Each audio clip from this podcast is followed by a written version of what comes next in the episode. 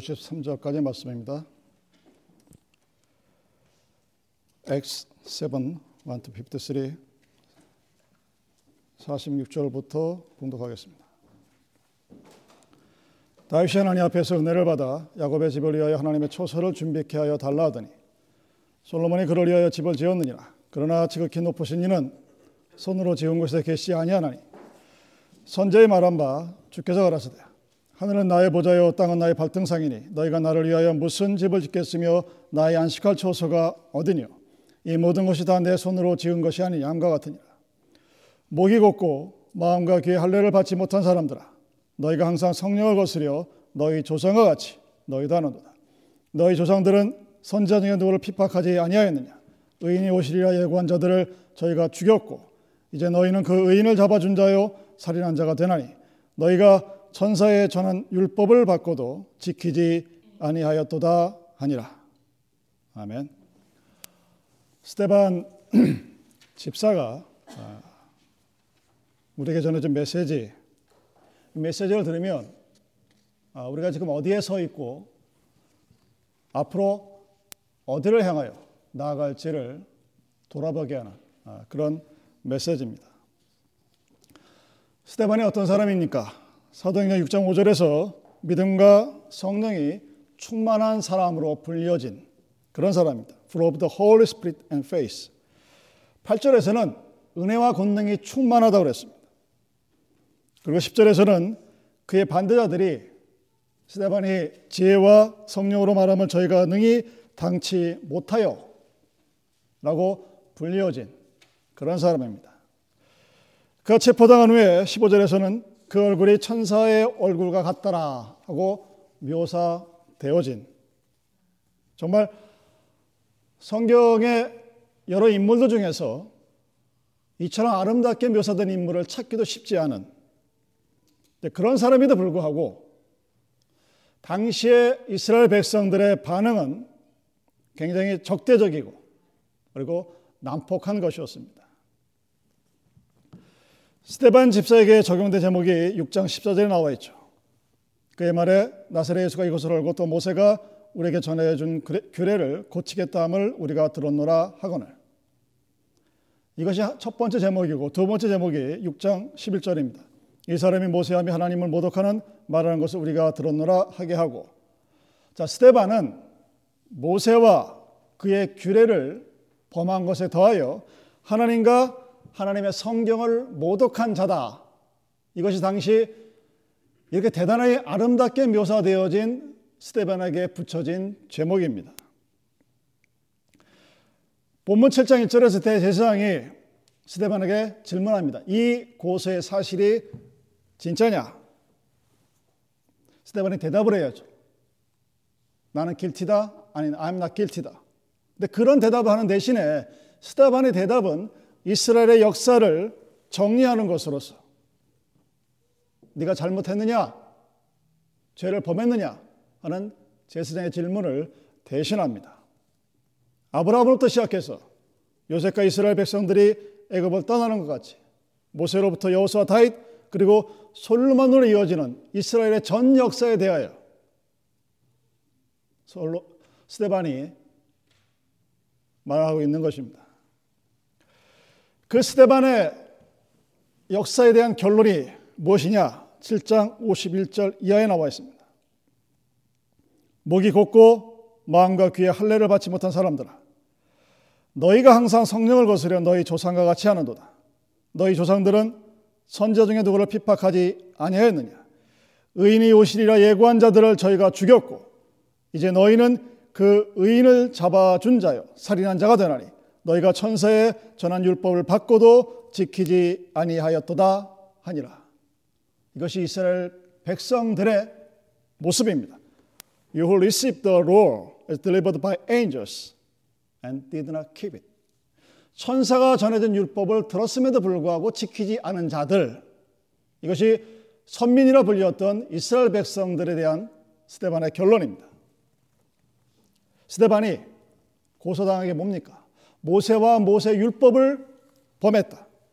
하나님과 그의 성전을 모독하였다.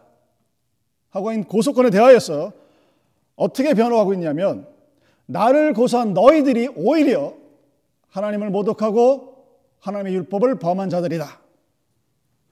너희 이스라엘들은 목이 곱고 마음과 귀 할례를 받지 못한 자들이다. 너희들이 성령을 거역하였고 선자들을 핍박하였으며 예수를 모여 죽인 자들이다. 바로 너희들이 모세와 하나님을 모욕한 자들이다. 이것이 스테반의 답입니다. 마치 오늘날 가짜 교인들에게 한 말과 아주 똑같아요. 시대가 흘렀는데 전혀 변하지 않습니다. 자, 2000년이 지난 지금 우리는 이 스테반의 메시지를 두 가지 면에서 살펴볼 수가 있습니다.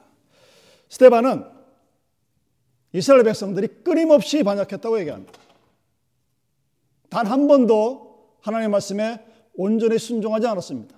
한 번 순종하고 뭐 아홉 번 불순종하면 그 한 번의 순종이 아홉 번의 불순종을 이길 수가 없겠죠. 그럼에도 불구하고 하나님은 그 이스라엘 백성들의 끊임없이 반역하는 그들에게 향하여 차비와 역사를 이스라엘 전 역사를 통하여 보여주었다고 역으로 설명하고 있는 것입니다. 이스라엘 백성들은 우리가 분명히 알수 있는 것은 목이 곧고 귀를 막아버린 자의 모습입니다. 하나님의 역사를 받아들이지 않습니다. 놀라운 기적과 이적을 끊임없이 체험하면서도 점점 더 마음이 완악해져 가는 그 두 가지 모습을 스테반이 얘기합니다. 이 이스라엘 역사를 통해서 그 이스라엘 역사를 말하는 스테반의 메시지를 통해서 우리는 두 가지를 알 수가 있습니다. 그 첫 번째가 하나님께서 우리를 향하신 격려, encouragement입니다. 자, 끊임없이 반역하는 백성들에게 하나님이 어떻게 대하십니까? 그의 인내를 말하고 오래 참으심을 얘기합니다. 그는 여호와로라 자비롭고 은혜롭고 노하기를 더디하고 인자와 진실이 많은 하나님이로라 인자를 천대까지 베풀며 악가죄를 용서하나 형벌 받을 자는 곁않고 면제하지 않고 아비의 악을 자손 3, 4대까지 보응하리라. 하나님은 무서운 하나님이 아니에요. 많은 사람들이 그냥 대충 구약은 공의의 하나님, 신약은 사랑의 하나님. 사랑의 하나님이 왜 우리를 때립니까? 그럼 부모는 자기 자식을 혼내면 안 돼요. 자식을 사랑하는 부모는 자녀가 원하는 걸 다 해줘야 돼요. 그렇게 하면 어떤 일이 생기냐? 인생 망가지는 거죠. 이 공의 하나님이 이 공의를 베풀 때 끝까지 참고 기다리다 하다 하다 어느 순간까지 기다리는 우리를 용서하고 우리가 회개하고 겸손한 백성으로 나오기를 기다리시는 그 하나님이 바로 공의 하나님입니다. 그래서 우리가 회개하기를 격려하시는 메시지가 이스라엘 역사에 담겨 있습니다. 두 번째는 워닝 사인이에요. 워닝입니다. 경고합니다. 그런 인내와 사랑의 하나님에도 불구하고 언젠가는 그것이 끝날 것임을 말하고 있습니다. 성령을 거역하고 스스로의 죄에 빠져 살아가는 자들에게 그 끝이 있다는 사실을 우리에게 얘기합니다. 42절 하나님이 돌이키사 저희를 그 하늘의 군대 섬기는 일에 버려 두셨으나 이는 선지의 책에 기록된 바 이스라엘 집이여 40년을 광야에서 너희가 희생과 제물을 내게 드린 일이 있었느냐. 이스라엘 백성들이 들으면 여러분 이 구조는 펄쩍펄쩍 뛸 일입니다. 내가 단 하루도 빠짐없이 하나님의 성막 앞에서 번제와 화제와 기타 등등 다섯 가지 제사를 매일매일 드렸는데 하나님 어찌 내가 예배를 드리지 않았나고 나한테 말씀하십니까? 하나님이 우리들에게 경고하는 겁니다. 올바른 제사, 올바른 예배가 드려지지 아니하면 나는 그 예배를 받지 않는다고 얘기합니다.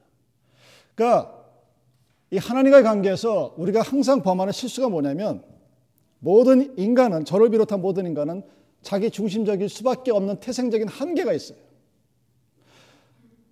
여러분이 남을 위한 이타적인 삶을 사는 다른 사람의 삶을 보면서 야 정말 하고 감탄할 수 있지만 나는 처음부터 저 사람을 위해서 태어난 사람이 나는 죽을 때까지 저 사람을 희생할 거야. 가능하지 않는 우리들의 삶입니다. 그래서 예배를 드리는 관점에서도 하나님을 보는 것이 아니라 내가 드리는 것에 중점이 두어 있어요.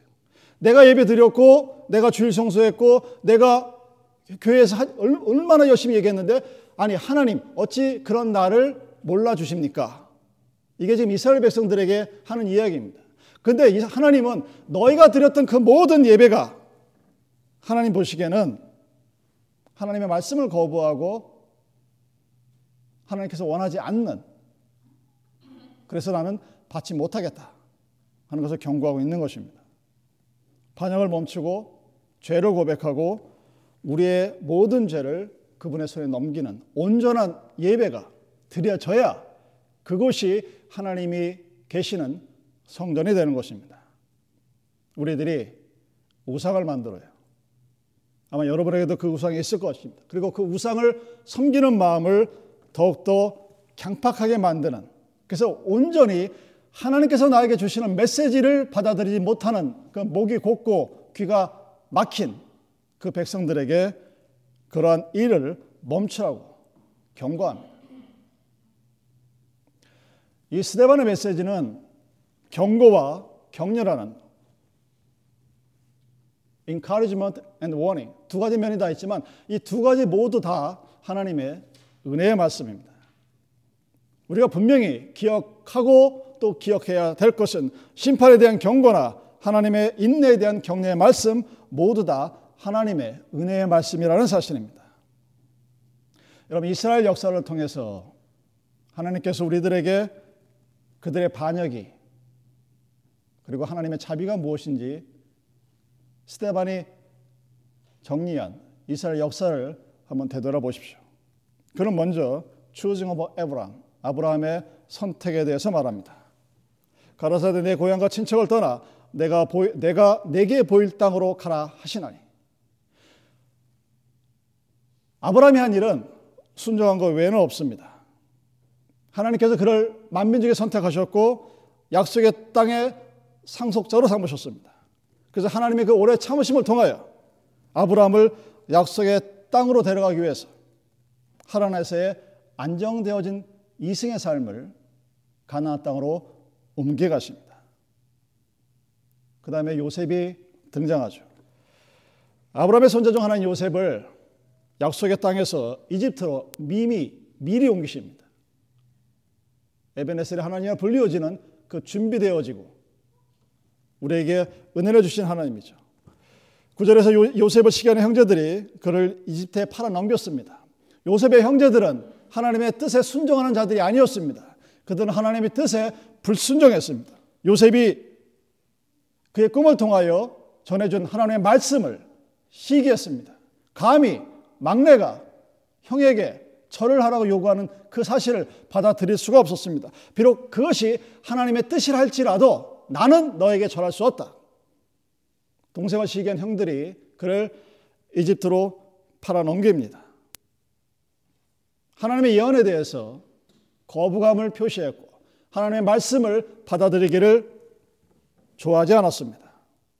그럼에도 그 하나님의 참으심과 자비하심을 통하여 구원의 역사가 그들의 불순종을 통해서 이루어지게 된다는 사실입니다. 하나님은 그 형제들을 심판하지 않았습니다. 당장 하늘에서 불꽃이 내려서 그들에게 내가 살아계신 하나님이다 하고 떨기나무에 나타난 모세의 앞에 나타난 그런 하나님의 모습으로 나타나지 않았어요. 그들의 불순종을 지켜봤습니다. 대신에 그들이 저질렀던 잘못, 죄를 이용해서 그들의 이 세상에서 식량이 없는 아주 어려운 상황으로 몰아가시죠. 그리고 그들의 스스로 그들의 발로 하나님께서 약속하신 이집트로 옮겨가게 만드십니다.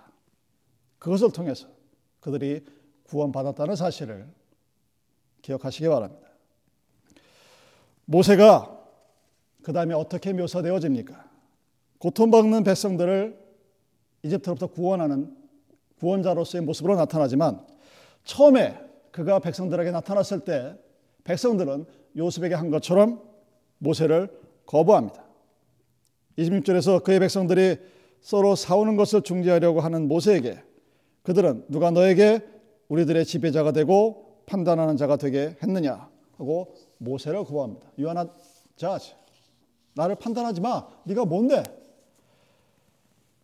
요셉에게 한 것처럼 그리고 예수님에게 한 것처럼 구원자로서 역할을 받아들이지 않습니다. 그래서 모세가 미디안으로 도망을 갑니다. 하나님이 40년이 지난 후에 그 모세를 기다리셨죠. 40년 동안 우리, 우리들이 40년을 기다리라고 들면 아마 제명에 못 살 겁니다. 하나님의 인내와 자비하심을 통하여 그 모세가 다시 이집트로 돌아갑니다. 그래야 그 놀라운 출애굽의 놀라운 역사와 기록이 우리들에게 전해지는 것입니다. 그런데 그 모든 것을 바라본 하나님의 인내하심과 자비하심에 대항하는 자들은 다른 누구도 아닌 바로 이스라엘의 백성들입니다. 39절 우리 조상들이 모세에게 복종치 아니하고자 하여 거절하며 그 마음이 도리어 애굽으로 향하여 아론도로 이르되 우리를 인도한 신들을 우리를 위하여 만들라 애굽 땅에서 우리를 인도하던 이 모세는 어떻게 되었는지 알지 못하노라 하고 그때 저희가 송아지를 만들어 그 우상 앞에 제사하며 자기 손으로 만든 것을 기뻐하더니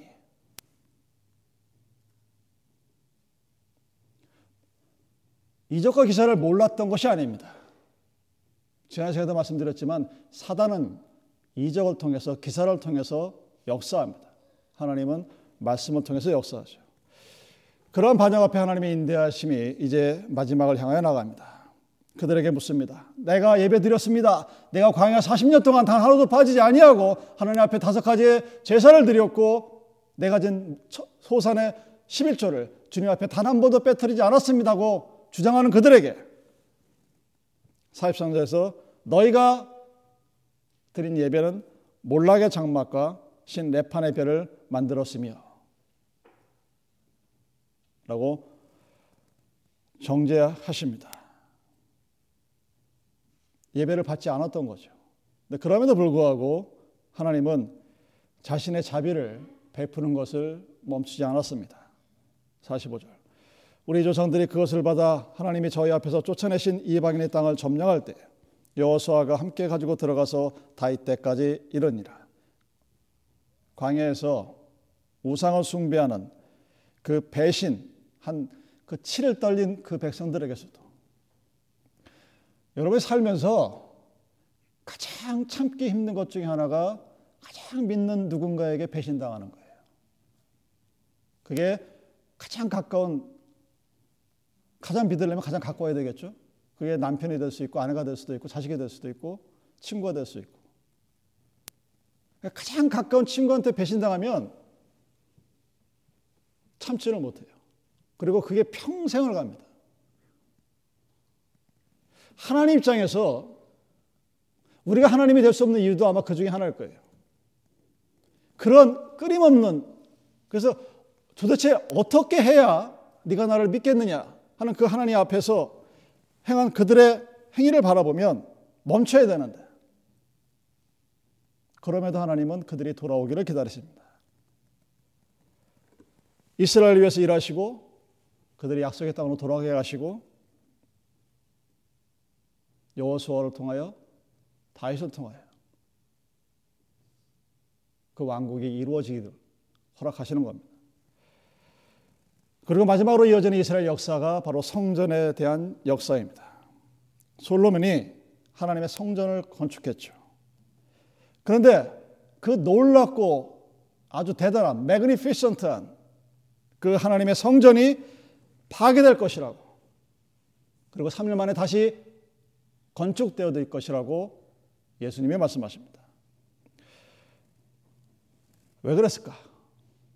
왜냐하면 하나님은 그 성전에 계시지 않기 때문입니다. 여기에 하나님이 없다고 생각하면 이 교회는 존재 이유가 없는 거예요. 여러분이 아무리 대단한 우왕찬란한 것을 지어놨어도 하나님이 없으면 그건 성전이 아닙니다. 왜 하나님이 그들의 손으로 만든 집에 거하지 않았을까? 48절. Yet the most high does not dwell in house made with himself. 자기들이 만들었다고 자랑하죠. 하나님의 성전을 내가 만들었다고 자랑하는 그곳에는 하나님이 계시지 않는다고 얘기합니다.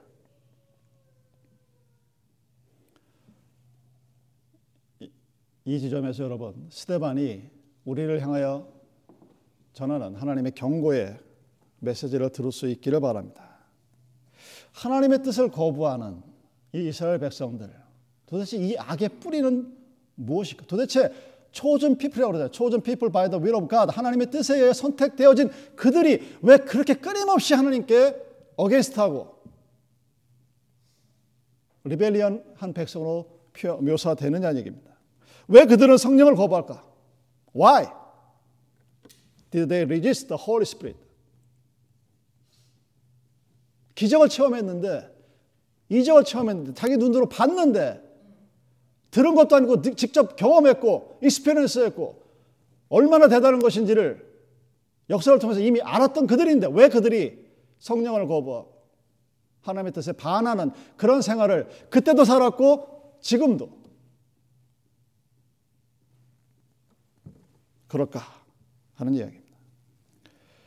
왜 그럴까? 그 질문에 대한 답이 41절과 48절에 있습니다. 41절.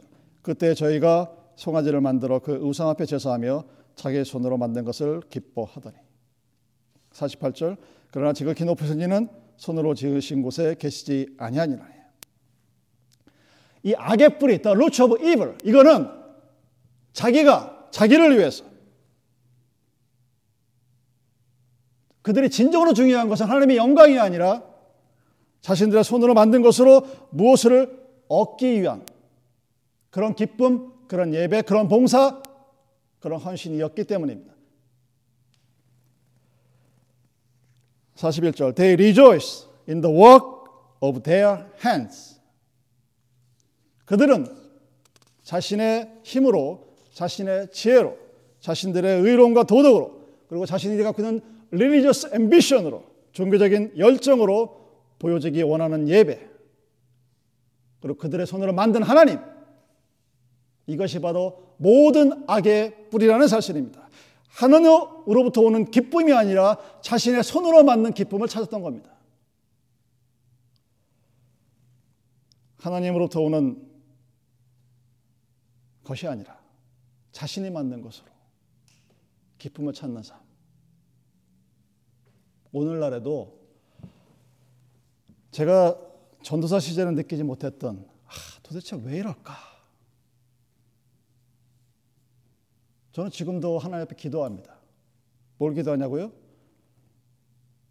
죽을 때까지 건강하게 살자고 죽는 거는 그건 한 열 번째 바깥에 있는 기도고 첫 번째 기도의 제목은 나이를 먹으면 먹을수록 좀 더 유순해지고 순해지고 제 나이 때를 표현하는 한자가 이순입니다. 기가 순해지는 거예요. 되돌아보면 아직도 멀었어요. 20대의 나와 60대의 나, 나한테 좀 어떤 차이가 있을까? 끊임없이 고민하고 트레이닝하고 메디테이션하고 기도하고 찬양하고 그랬음에도 불구하고 하나님이 우리 살, 삶이라는 기본적인 모두게 주어진 그 삶에서 나타나는 그 변화되어진 모습이 나에게 없다면 내가 20대 나보다 앞서 계신 우리 부모님들을 바라보고 그 선배들을 바라보면서 절망했던 그 절망감이 똑같이 나의 후배들이 나를 바라보면서 그렇게 느낀다면 무서워요, 저는. 나이가 들어도 변하지 않고 나이가 들어도 하나님 앞에 가까이 가지 못하는. 왜? 그 답이 They rejoice made by in their hands. 자기 손으로 만든 것을 기뻐하는 그 악의 뿌리가 우리들 모두에게 저에게도 여러분에게도 있다는 사실을 우리가 인정하지 않는 한 우리는, 우리는 절대로 하나님이 우리에게 주는 그 자유와 프리덤과 그 놀라운 은혜가 무엇인지를 찾을 수가 없습니다. 하나님으로부터 오는 것을 받기에는 우리는 내가 만든 나의 것을 너무나 좋아하는 거예요. 그래서 내가 하는 모든 봉사는 사람들이 알아야 되고 오른손이 하는 일을 왼손이 모르게 하라는 것은 말도 되지 않는 성경의 말씀이고 내가 나서지 않는 그 어떤 것도 인정하지 못하는 그게 사람이 많든 적든 상관없어요. 목사들이 모인 노회나 교인들의 집회나 별 차이가 없어요. 저는 못 느끼겠습니다. 예수라의 성전, 예루살렘의 그 성전은 모든 이스라엘 백성들에게 아주 놀라운 증거가 됩니다. 왜? 자기가 내 우리들의 손으로 내 손으로 이 거대한 것을 만들었다는 나의 자랑이었고 그들의 자랑이었어요. 당연히 그 이스라엘 예루살렘 성전에서 이루어지는 모든 예배는 종교적이고 정해진 언어만을 사용해야 되는 스스로의 예배였던 것입니다. 자기를 위한 예배가 드려지는 공간입니다. 할례되지 않는 마음, 목, 곧은 목, 복종하지 않으면서 스스로 만족하는 자신을 위한 인간을 위한 인간의 종교. 그것이 바로 포스트 마더니즘 이후에 현재 우리 교회를 지배하고 있는 인본주의의 역할입니다. 하나님을 존중한다는 것이 인류를 사람을 무시하는 것이 절대로 아니에요. 하나님이 나의 the utmost 놓는 것이 사람을 하나님의 도구로 삼는 것이 아니라는 얘기입니다. 오히려 인간이 그 자리에 서 있는 동안 우리는 하나님께서 우리에게 줄 수 있는 인간이 가질 수 없는 하나님만이 줄 수 있는 그 영적이고 대단한 또 다른 세계를 전혀 맛보면서 살아가지 못합니다. 그럼에도 불구하고 오늘은 즐거워요. 왜? 내가 만들었으니까. 내가 만들었고, 내가 보여주고, 내가 칭송받고. 그래서 예수님이 내가 이 성전을 허물 것이라고 얘기합니다. destruct 한다고 해요. demolish 한다고 해요. 만약 돌쪽 하나 다 내버리지 않고 다 그냥 싹, 싸그리 없애버린다고 얘기합니다. 그리고 3일 만에 너희들의 손을 빌리지 않고 다시 이 성전을 세우겠다고 얘기합니다.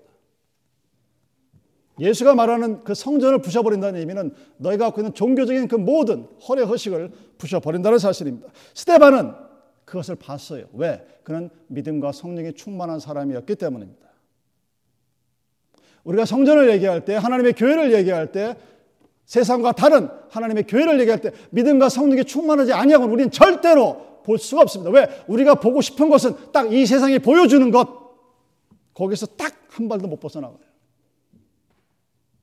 그러니까 변화도 없고 나이를 먹었는데 자기가 옛날에 꼰대라고 하는 이런 꼰대를 영어 표현하기가 참 굉장히 어려운 단어거든요. 요즘 꼰대라는 그 말로 표현되는 단어가 뭡니까? 오케이, 부모. 처음에 저기 뭔 생각을 했더니 baby boomer라는 저희 60, 58년부터 2차 대전 이후로 58년, 64년까지가 baby boomer입니다. 애, 아이들이 폭발적으로 늘어났던 그런 시기죠. 그 세대를 baby boomer 세대라고 그럽니다. 그들이 지금 나이가 60이 됐어요. 지금 20대들이 보니까 하는 짓이 지들은 뭐, 너희도 너희도 나 때 그랬잖아. 근데 왜 우리 보러 이래라 저래라 해? 너 잘났으니까 니들끼리 해. 오케이 부모 그래 니들끼리 해. 이 꼰대들아. 왜 그럴까? 전 20대 그때부터 지금까지도 왜 그럴까 도대체 나이를 먹고 좀 알면은 배웠으면은 좀 더 좀 더 사랑스럽던지 포용스럽던지 마음이 넓어져야 될 거 아니에요. 세상이 넓은데 경험도 많이 했는데 그런데 왜 20대들이 봤을 때는 오케이 부모 그래 꼰대 너 하고 싶은 대로 해 나는 나 하고 싶은 대로 할게. 뭐 잘못 살은 거예요. 왜 잘못 살았을까? 하나님과 상관없는 자기가 만든 것으로. 스테반은 믿음과 성령이 충만한 사람이었습니다. 그래서 사람의 손으로 만들지 아니한 어떤 그 무엇인가를 볼 수 있는 은혜가 있었어요. 눈이 있었습니다. 그리고 귀가 있었습니다. 하나님을 믿음으로 바라보고 성령에 의지하여 권능으로 바라봤을 때 그 하나님의 놀라운 영광이 하나님의 영광으로 끝나는 것이 아니라 스테반의 영광이 되었습니다. 그래서 그의 얼굴이 마치 천사의 얼굴과 같이 반역하는 백성들에게 보였던 것입니다. 이 아침에 우리에게 전해주는 메시지는 두 가지입니다. 하나님은 노하기를 더디하시고 그의 영원한 사랑으로 수없이 많은 죄를 범한 자들에게도 신실하신 정말 나와 같지 않은 그런 하나님입니다. 하나님은 우리를 멀리하지 않습니다. 하나님은 내가 뭐 조금 하나 잘못했다고 그거 가지고 꼬투리 잡고 이 나쁜 놈아 하는 사람이 아니란 얘기입니다. 근데 우리는 그 율법에 매달려 가지고 뭐 하나 잘못하면 마치 큰 것처럼 교회 와서 말도 못 해요. 이 허물이 어 내가 이 잘못된 게 하나님께서 영광 받지 않 그럴 수밖에 없는 그 한계. 우리가 한두 번 죄를 범해도 70번에 70번을 범해도 490번을 범하고 4900번을 범해도 아마 그는 우리를 기다릴 것입니다. 그게 하나님의 속성이 하나님의 캐릭터입니다. 그런 하나님에도 불구하고 또 다른 하나는 우리들의 향한 자비로운 경고입니다. 내 힘과 내 손으로 무엇인가를 이루려고 하지 말라는 것입니다. 우리가 살아가면서 내가 할 수 있는 것들이 있어요. 죽을 때는 할 수 있는 게 하나도 없습니다. 근데 우리는 그 죽음을 눈을 감아요. 나는 죽지 않을 것이라고. 우리가 진실로 하나님의 진실하심과 그분의 자비하심을 기뻐한다면 그리고 내가 얼마나 불완전한 임퍼펙트한 인간인 것을 안다면 그리고 내가 임모탈이 아니라 모탈할 수밖에 없는 육체를 가진 인간인 것을 안다면 과연 내가 내 뜻대로 내가 원하는 것을 만들어서 내 스스로 좋아하는 것이 하나님을 믿는 자의 바른 태도인가 생각해 보아야만 합니다. 하나님의 장막 안에서의 만남 여러분 그것은 하나님 자신입니다. 여러분이 하나님을 만나셔야 돼요. 하나님을 만나지 못한 여러분의 삶은 그냥 나 혼자 좋다가 어느 순간에 죽어서 흙이 되어버리는 정말 허탈하고 한심하고 야곱이 자기 인생을 정리할 때 딱 한마디가 뭡니까? 내 인생을 되돌아보니 험악한 세력이었다. 우리가 믿음의 조상이라고 불리는 야곱의 마지막 자기 인생에 대한 스스로의 윌입니다. The will of Jacob. 인생 참 험악하게 살았구나 내가. 왜 그렇게 되었을까요? 자기 힘으로 장자 자리를 빼앗고 자기 힘으로 마누라를 빼앗고 자기 힘으로 뭔가를 해보려고 했던 그 모든 과정들이 굉장히 드라마틱하고 영화를 만들면 되게 굉장히 인간적인 소재이지만 하나님 보시기에는 끊임없는 반역의 역사였음에도 불구하고 그런 그가 우리들의 믿음의 조상이 되게 하신 그 하나님의 뜻을 우리는 볼 수 있어야 됩니다. 하나님의 장막 안에서 여러분이 하나님 자신을 만나지 못하면 우리는 내가 만든 황금 송아지를 가지고 내 스스로가 자랑스러워하면서 내가 마치 하나님이 있냐 살아가는 그런 어리석은 자의 모습으로 그래 인생의 마지막을 돌아보면서 하나님께서 나에게 해주신 것이 별로 없는 것 같은 그래서 하나님께 돌아가는 것이 무서운 그런 사람이 될 수도 있다는 사실입니다. 여러분, 우리가 자랑할 것이 과연 무엇일까요? 여러분이 만약에 내가 내 손으로 만든 무엇이 있다면 여러분 갖고 있는 것을 가지고 아마 지금 자랑할 거, 뿌듯해 할 겁니다. 크, 내가 나에게 주어진 하나님의 부, 명예, 아이들, 기타 등등. 주께서 가라사대 하늘은 나의 보좌요 땅은 나의 발등상이니 너희가 나를 위하여 무슨 집을 짓겠으며 나의 안식과 조소가 어디뇨 이 모든 것이 다 내 손으로 지은 것이 아니냐 함과 같으니라 목이 곱고 마음과 귀의 할례를 받지 못한 사람들아 너희가 항상 성령을 거스려 너희 조상과 같이 너희도 하는도다. 여러분 우리가 해야 할 일들은 나의 손으로 이루어진 것들을 자랑스러워하는 것이 아닙니다. 하나님으로부터 하나님을 통하여 우리에게 이루어진 모든 것에 대해서 감사하는 것. 여러분들이 믿음의 삶을 살고 싶다면 딱 한 가지의 구절은 명확히 기억하셔야 됩니다. 로마서 11장 36절. The God of glory, from whom, through whom, and to whom are all things. 하나님으로부터 하나님으로 인하여 하나님께로 향하는 그 모든 것들이 하나님부터 왔고 하나님 안에 있고 하나님의 뜻 있다는 그러므로 인하여 to him be glory forever and ever. 아멘. 그에게 영원토록 영광이 있는 그 삶이 그랬을 때 그 영광의 삶이 나의 삶이 되는 것입니다.